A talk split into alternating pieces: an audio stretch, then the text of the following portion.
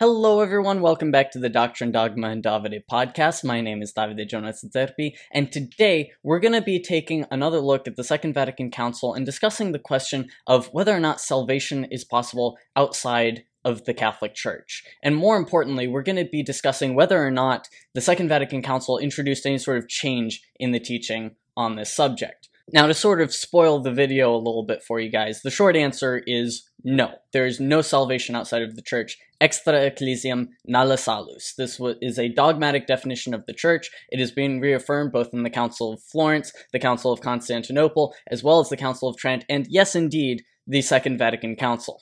But there are a few important caveats to understand about what actually places a person outside of the Catholic Church, about what it means to be outside of the church and what it means for people who say have never heard the gospel. And so I'm going to start out with two sources from the pre Vatican II church, one from Pius IX and then the second from St. Thomas Aquinas, in order to discuss sort of what the church has traditionally taught on this matter. And then we're going to start diving into the documents of the Second Vatican Council to understand why some people accuse the Second Vatican Council of changing the church's teaching on this subject. So the first source I have here is from Pius IX in his encyclical Quanto Conficiamur In paragraph 7, he states, quote, Here too are beloved sons and venerable brothers. It is necessary again to mention and censure a very grave error entrapping some Catholics who believe that it is possible to arrive at eternal salvation although living in error and alienated from the true faith and Catholic unity. Such belief is certainly opposed to Catholic teaching. There are, of course, those who are struggling with invincible ignorance about our most holy religion, sincerely observing the natural law and its precepts inscribed by God on all hearts and ready to obey God, they live honest lives and are able to attain eternal life by the efficacious virtue of divine light and grace, because God knows, searches, and clearly understands the minds, hearts, thoughts, and nature of all. His supreme kindness and clemency do not permit anyone at all who is not guilty of deliberate sin to suffer eternal punishments.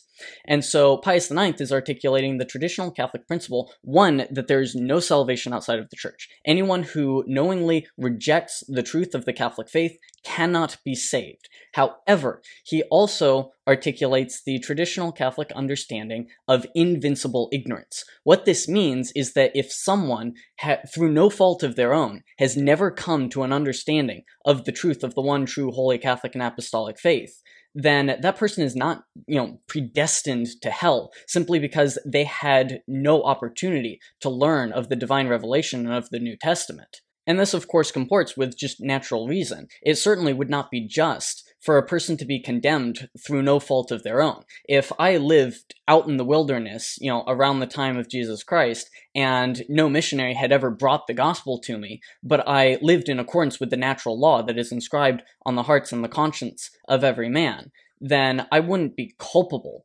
for the fact that I didn't know the gospel of Christ because it had never been presented to me and I had no reasonable means by which I could obtain it. And so if someone had no potential to come to know Jesus Christ, they are not culpable for rejecting the truth, and therefore they are not held responsible for the fact that they do not belong to the visible structures of the Catholic Church, and therefore they can still attain salvation.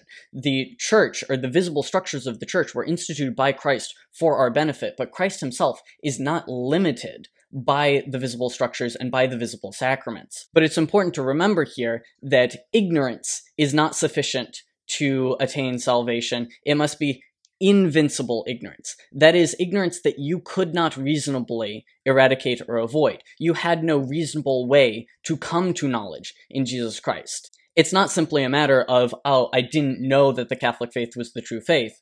It has to be that you either, you know, you had severe mental disabilities and you had no capacity to really understand much of anything, or maybe you were illiterate and you could not read any uh, any books on the Catholic faith. And ultimately, it is God alone who judges whether or not a person is personally culpable for their unbelief, whether their ignorance of the Catholic faith is vincible or invincible. Though I would argue that in the modern Western world, invincible ignorance is actually quite rare because most of us walk around with a smartphone in our pockets. We walk around with the capability of accessing not just the Catechism of the Catholic Church, but also a great many theologians and apologists and plenty of people spreading and sharing the Catholic faith online. And so I think it's kind of hard to argue that anyone who has access to the internet is invincibly ignorant of the Catholic Church because they have a reasonable means of coming to knowledge of the Catholic faith. But ultimately, it's something that God alone can judge. And then the second citation I have from before the Second Vatican Council is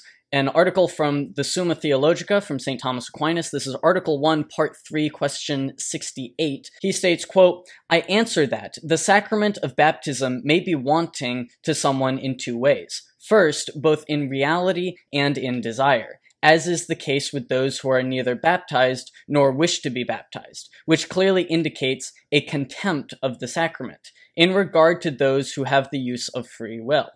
Consequently, those to whom baptism is wanting thus cannot obtain salvation, since neither sacramentally nor mentally are they incorporated in Christ, through whom alone salvation can be obtained.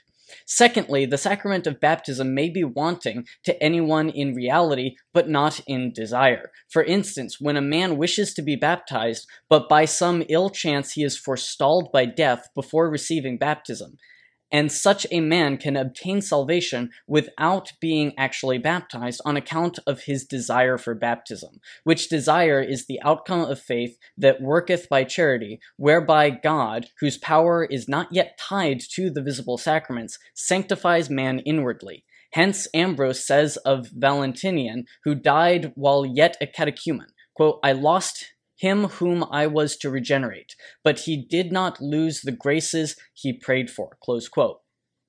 And so St. Thomas Aquinas is once again affirming baptism by desire, that you need not necessarily be baptized by water in order to be saved, but also reiterating the principle that God's power is not limited by the sacraments or limited to the sacraments, that the visible church was instituted for our sake and is not a manifestation of the limitations of God's saving power. Someone who desires baptism or someone who is invincibly ignorant but lives in accordance with the natural law can still be saved. So now the question becomes, you know, what does the Second Vatican Council say? Does the Second Vatican Council contradict this? Does it affirm it? And the Second Vatican Council unequivocally affirms this traditional teaching of the Catholic faith. In Dignitatis Humanae, paragraph 1, it states, quote, First, the Council professes its belief that God himself has made known to mankind the way in which men are to serve him, and thus be saved in Christ and come to blessedness. We believe that this one true religion subsists in the Catholic and Apostolic Church, to which the Lord Jesus committed the duty of spreading it abroad among all men. Thus he spoke to the apostles, Go therefore and make disciples of all nations, baptizing them in the name of the Father, and of the Son, and of the Holy Spirit, teaching them to observe all things whatsoever I have enjoined upon you. On their part, all men are bound to seek the truth, especially in what concerns God and His church, and to embrace the truth they come to know and to hold fast to it. Additionally, Lumen Gentium states in paragraph 14, quote, This sacred council wishes to turn its attention firstly to the Catholic faithful. Basing itself upon sacred scripture and tradition, it teaches that the church, now sojourning on earth as an exile, is necessary for salvation. Christ, present to us in his body, which is the church, is the one mediator and the unique way of salvation. In explicit terms, he himself affirmed the necessity of faith and baptism, and thereby affirmed also the necessity for the church, for through baptism as through a door men enter the church. Whosoever, therefore, knowing that the Catholic Church was made necessary by Christ, would refuse to enter or to remain in it, could not be saved. And so, once again, Lumen Gentium is affirming the fact that there is no salvation outside of the Catholic Church, and affirming that no one who knowingly, who willingly, who culpably rejects the Catholic faith can be saved. But if that's the case, then why do so many people allege that the Second Vatican Council changed the church's teaching on this? Why do, are there so many people who accuse the Second Vatican Council of saying that people of false faiths can be saved, that false faiths are a means of salvation for people. And there are a few passages that I think are taken out of context and misunderstood without reading it in the proper light of the traditional teaching of the church and, quite frankly, in light of the firm affirmations of the council itself that there is no salvation outside of the church and only those who are invincibly ignorant can possibly be saved if they are not incorporated into the body of Christ, which is the church. The first passage I want to read comes from Lumen Gentium, paragraph 1. It states, quote, Although many elements of sanctification and of truth are found outside of its visible structure, these elements, as gifts belonging to the Church of Christ, are forces impelling towards Catholic unity. And people will say, oh, the council is saying that false faiths have elements of sanctification to them, and therefore people can be saved through their false faiths. But I think that that's a severe misreading of this passage. You know, it is true that false faiths do have elements of truth and elements of sanctification. Take, for instance, a person who, let's say you live in the Middle Ages and you grow up in a Lutheran community and you've never even heard of the Catholic Church, you're not even aware that there is an apostolic church in existence, you've never met a Catholic in your life, all you've known is the Lutheran faith. All right. And let's just say that you reject the Lutheran faith. You say there's no way that a man could have possibly risen from the dead. Well, a person like that could not be saved. Not because they're rejecting a false faith, but because they're rejecting a truth of a false faith. Because they're rejecting what is true in the faith. And in that sense, they are rejecting the elements of salvation that are within the Lutheran faith. And so the fullness of truth and the fullness of sanctification, the fullness of salvation is a gift belonging to the Church of Christ. But there are elements of that that exist in false faiths that somebody, even if they have invincible ignorance of the Catholic faith, if they reject what is true in the faith that they know, then they still cannot be saved because they are rejecting what little sanctification and what little truth is found in those false faiths. This by no means states that one person could know the Catholic faith, reject it, and still be saved by the elements of sanctification in their false religions. That's not what the council is saying here. The second passage people will bring up concerns, you know, uh, other Christians, such as Protestants or the Eastern Orthodox, uh, Christians who are in a state of heresy or schism with the Catholic Church, but still united to us in baptism. In paragraph 15, Lumen Gentium states, quote, The Church recognizes that in many ways she is linked with those who, being baptized, are honored with the name of Christian, although they do not profess the faith in its entirety or do not preserve the unity of communion with the successor of Peter. For there are many who honor sacred scripture, taking it as a norm of belief and a pattern of life, and who show a sincere zeal. They lovingly believe in God the Father Almighty and in Christ, the Son of God and Savior. They are consecrated by baptism, in which they are united with Christ. They also recognize and accept other sacraments within their own churches or ecclesiastical communities. Many of them rejoice in the episcopate, celebrate the Holy Eucharist, and cultivate devotion towards the Virgin Mother of God. They also share with us in prayer and other spiritual benefits. Likewise, we can say that in some real way they are joined with us in the Holy Spirit. For to them too he gives his gifts and graces, whereby he is operative among them with his sanctifying power. Some indeed he has strengthened to the extent of the shedding of their blood.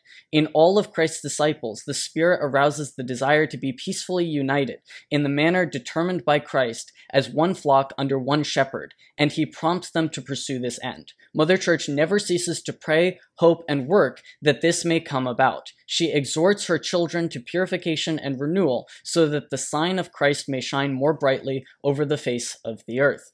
Now, some people will allege that this is saying, oh, Protestants and schismatics, they, you know, are saved by their heretical churches. But once again, that's not what the church is saying here. There are indeed graces that come from the elements of truth in Protestantism as well as in, say, the Eastern Orthodox. There are still spiritual goods and benefits that God grants to people outside of the church as he seeks to lead them to the fullness of truth and to the fullness of unity in the Catholic Church. And it affirms once again that all Christians are called to be one flock under one shepherd under the headship of the See of Peter. Next, we're going to look at what the Second Vatican Council says about the Jewish faith. Firstly, we have Lumen Gentium in paragraph 16. It states, Quote, Finally, those who have not yet received the gospel are related in various ways to the people of God. In the first place, we must recall the people to whom the testament and the promises were given and from whom Christ was born according to the flesh. On account of their fathers, this people remains most dear to God, for God does not repent of the gifts he makes, nor of the calls he issues. Additionally, Nostra Aetate in paragraph 4 states, quote, As Holy Scripture testifies, Jerusalem did not recognize the time of her visitation, nor did the Jews in large number accept the gospel. Indeed, not a few opposed its spreading. Nevertheless, God holds the Jews most dear for the sake of their fathers. He does not repent of the gifts he makes or the calls he issues, such as the witness of the apostle. In company with the prophets and the same apostle, the church awaits the day known to God alone on which all peoples will address the Lord in a single voice and serve him shoulder to shoulder. Now, some people will allege that the Second Vatican Council is saying that, you know, the Jewish people, again, can culpably reject the Catholic faith, but because they hold to the Old Covenant, that they are therefore saved by the Old Covenant. That is not what the Second Vatican Council is saying here. All it is saying is that the Jewish people are dear to Christ because of the covenants he made for them. And it's important to remember the fact that Jesus, that God, cannot revoke any agreement that he made, any covenant he made. God keeps his promises, always. He did not abolish the old law, he brought it into fulfillment. He did not abolish the old covenants, he brought them into fulfillment. Now, that doesn't mean that Jewish people who hold to the old covenant can be saved by the old covenant if they knowingly reject the truth of the new covenant. After all, we are bound to follow the latest covenant. But that doesn't mean that the old covenants are revoked. And just as Lumen Gentium and Nostra Aetate says, the people who were once dear to God cannot be entirely reviled and forsaken by him. In fact, no people are entirely reviled and forsaken by God because God loves all of his children and yearns for all of them to be united with him in heaven. And so, in that way, he uses once again the Old Testament as a means of bringing about the New Testament and the conversion of all people to him, so too he continues to use the promises of the Old Testament in order to try to draw the Jewish people closer to him in the New Covenant and seeks to bring them into the Church of Jesus Christ. Next, we're going to look at the Second Vatican Council's approach to the Muslim faith. Lumen Gentium in paragraph 16 goes on to say, quote, But the plan of salvation also includes those who acknowledge the Creator. In the first place among these there are the Muslims, who professing to hold to the faith of Abraham, along with us adore the one and merciful God, who on the last day will judge mankind. Additionally, Nostra Aetate, paragraph 3, states, quote, The Church regards with esteem also the Muslims. They adore the one God living and subsisting in himself, merciful and all-powerful, the creator of heaven and earth, who has spoken to men. They take pains to submit wholeheartedly to even his inscrutable decrees, just as Abraham, with whom the faith of Islam takes pleasure in linking itself, submitted to God. Though they do not acknowledge Jesus as God, they revere him as a prophet. They also honor Mary, his virgin mother. At times, they even call on her with devotion. In addition, they await the day of judgment when God will render their deserts to all those who have been risen from, up from the dead. Finally, they value the moral life and worship God, especially through prayer, almsgiving, and fasting. Here, many people will object to the characterization of Muslims as worshiping the same God as Christians, because they worship the God of Abraham.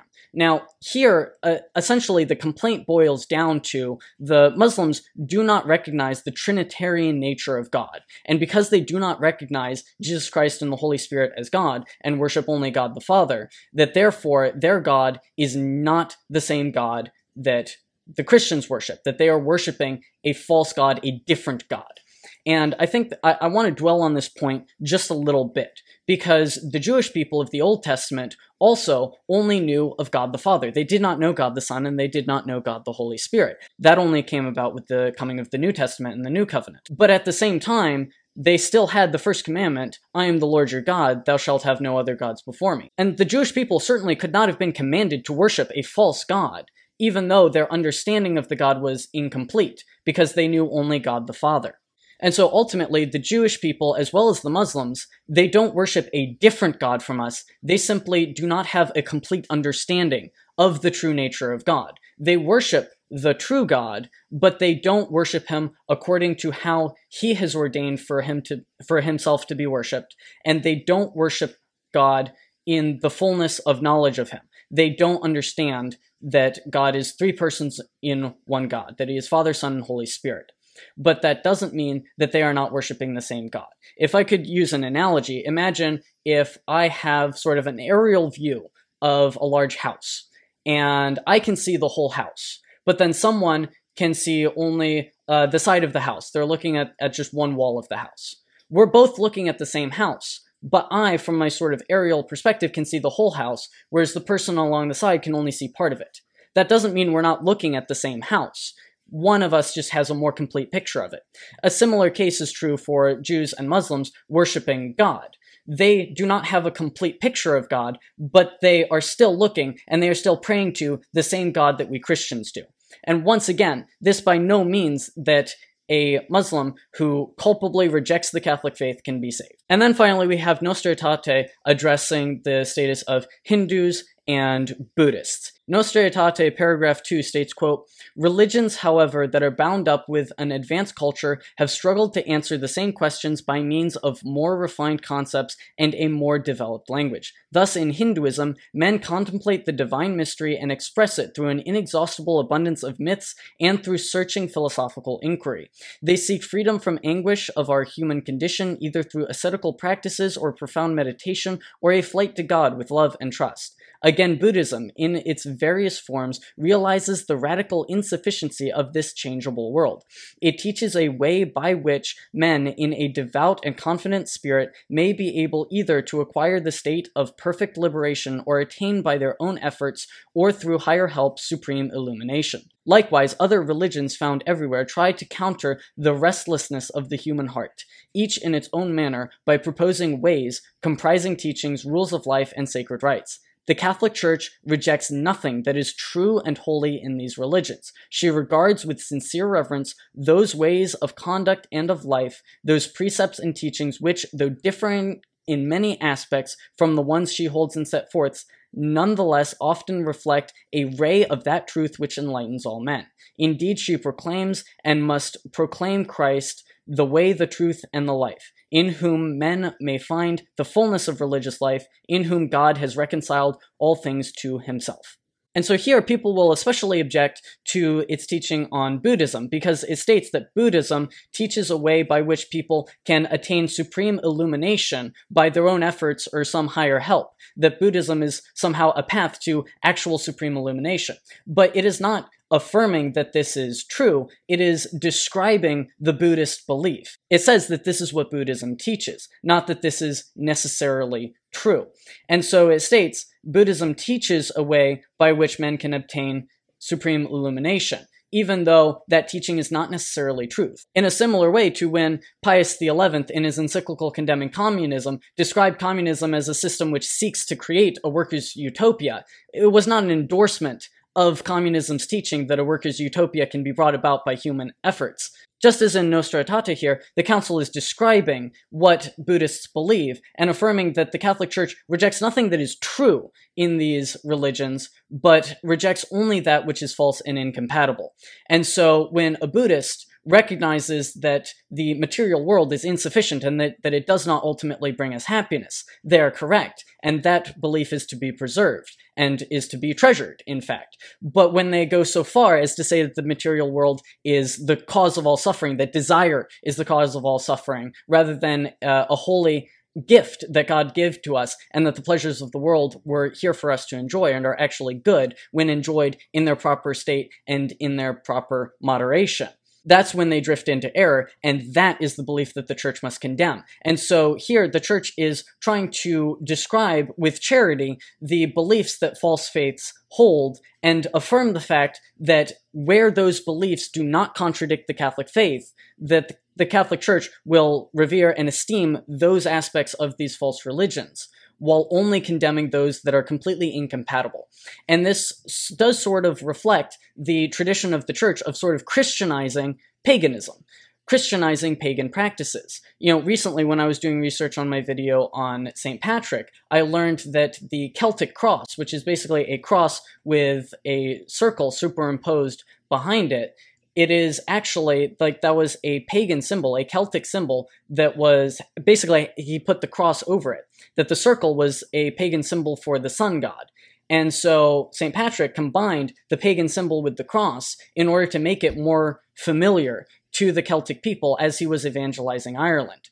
So, too, we have things like the Yuletime tree that was turned into the Christmas tree. Both Christmas and Easter, the holidays were picked to replace pagan holidays. The Stations of the Cross, the 14 Stations of the Cross, are really beat for beat similar to the 14 Trials of Horus. And so there is a, a common belief that Christians came and Christianized the 14 trials of Horus and turned them into the 14 stations of the cross in order to, to sort of like Christianize what was benign or even good about the pagan practices and make them Christian and bring them to the fullness of truth, whilst preserving anything that is not antithetical to the faith. This is a long-standing Christian tradition and is something that we sh- certainly should not abandon. And then once again, at the end of paragraph 15, Lumen Gentium continues to affirm, quote, those also can attain to salvation who, through no fault of their own, do not know the gospel of Christ or his church, yet sincerely seek God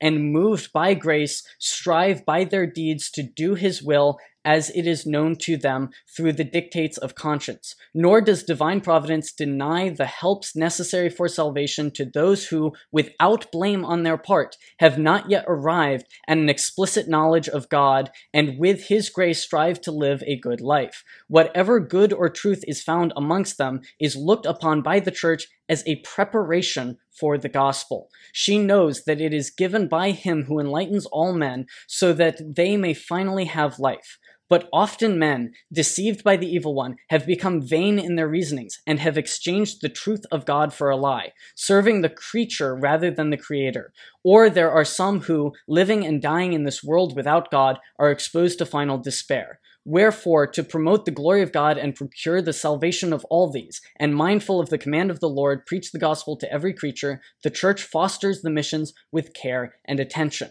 So once again, even as the church, uh, affirms and recognizes the fact that false faiths do have elements of truth and elements of goodness that can be preserved as we seek to bring everyone into the church. It still affirms that only those who, through no fault of their own, do not know the fullness of the truth of the Catholic faith can attain salvation, and that oftentimes these conditions are not met. Oftentimes, people are vain in their reasonings. They don't actually take the question of whether or not the Catholic faith is true seriously. They are too lazy or they can't be bothered to look into it or to investigate it. Because once again, ignorance is not sufficient. It must be invincible ignorance. And you just never bothered to look into the matter of religion. You never bothered to look into what the Catholic Church teaches. That does not constitute invincible ignorance. And so people deceived by the evil one and distracted by the vain pleasures of the world are led astray. And so the church fosters the missions and goes out and preaches the gospel in order that these people might be saved. Because it is far easier to be taught the true faith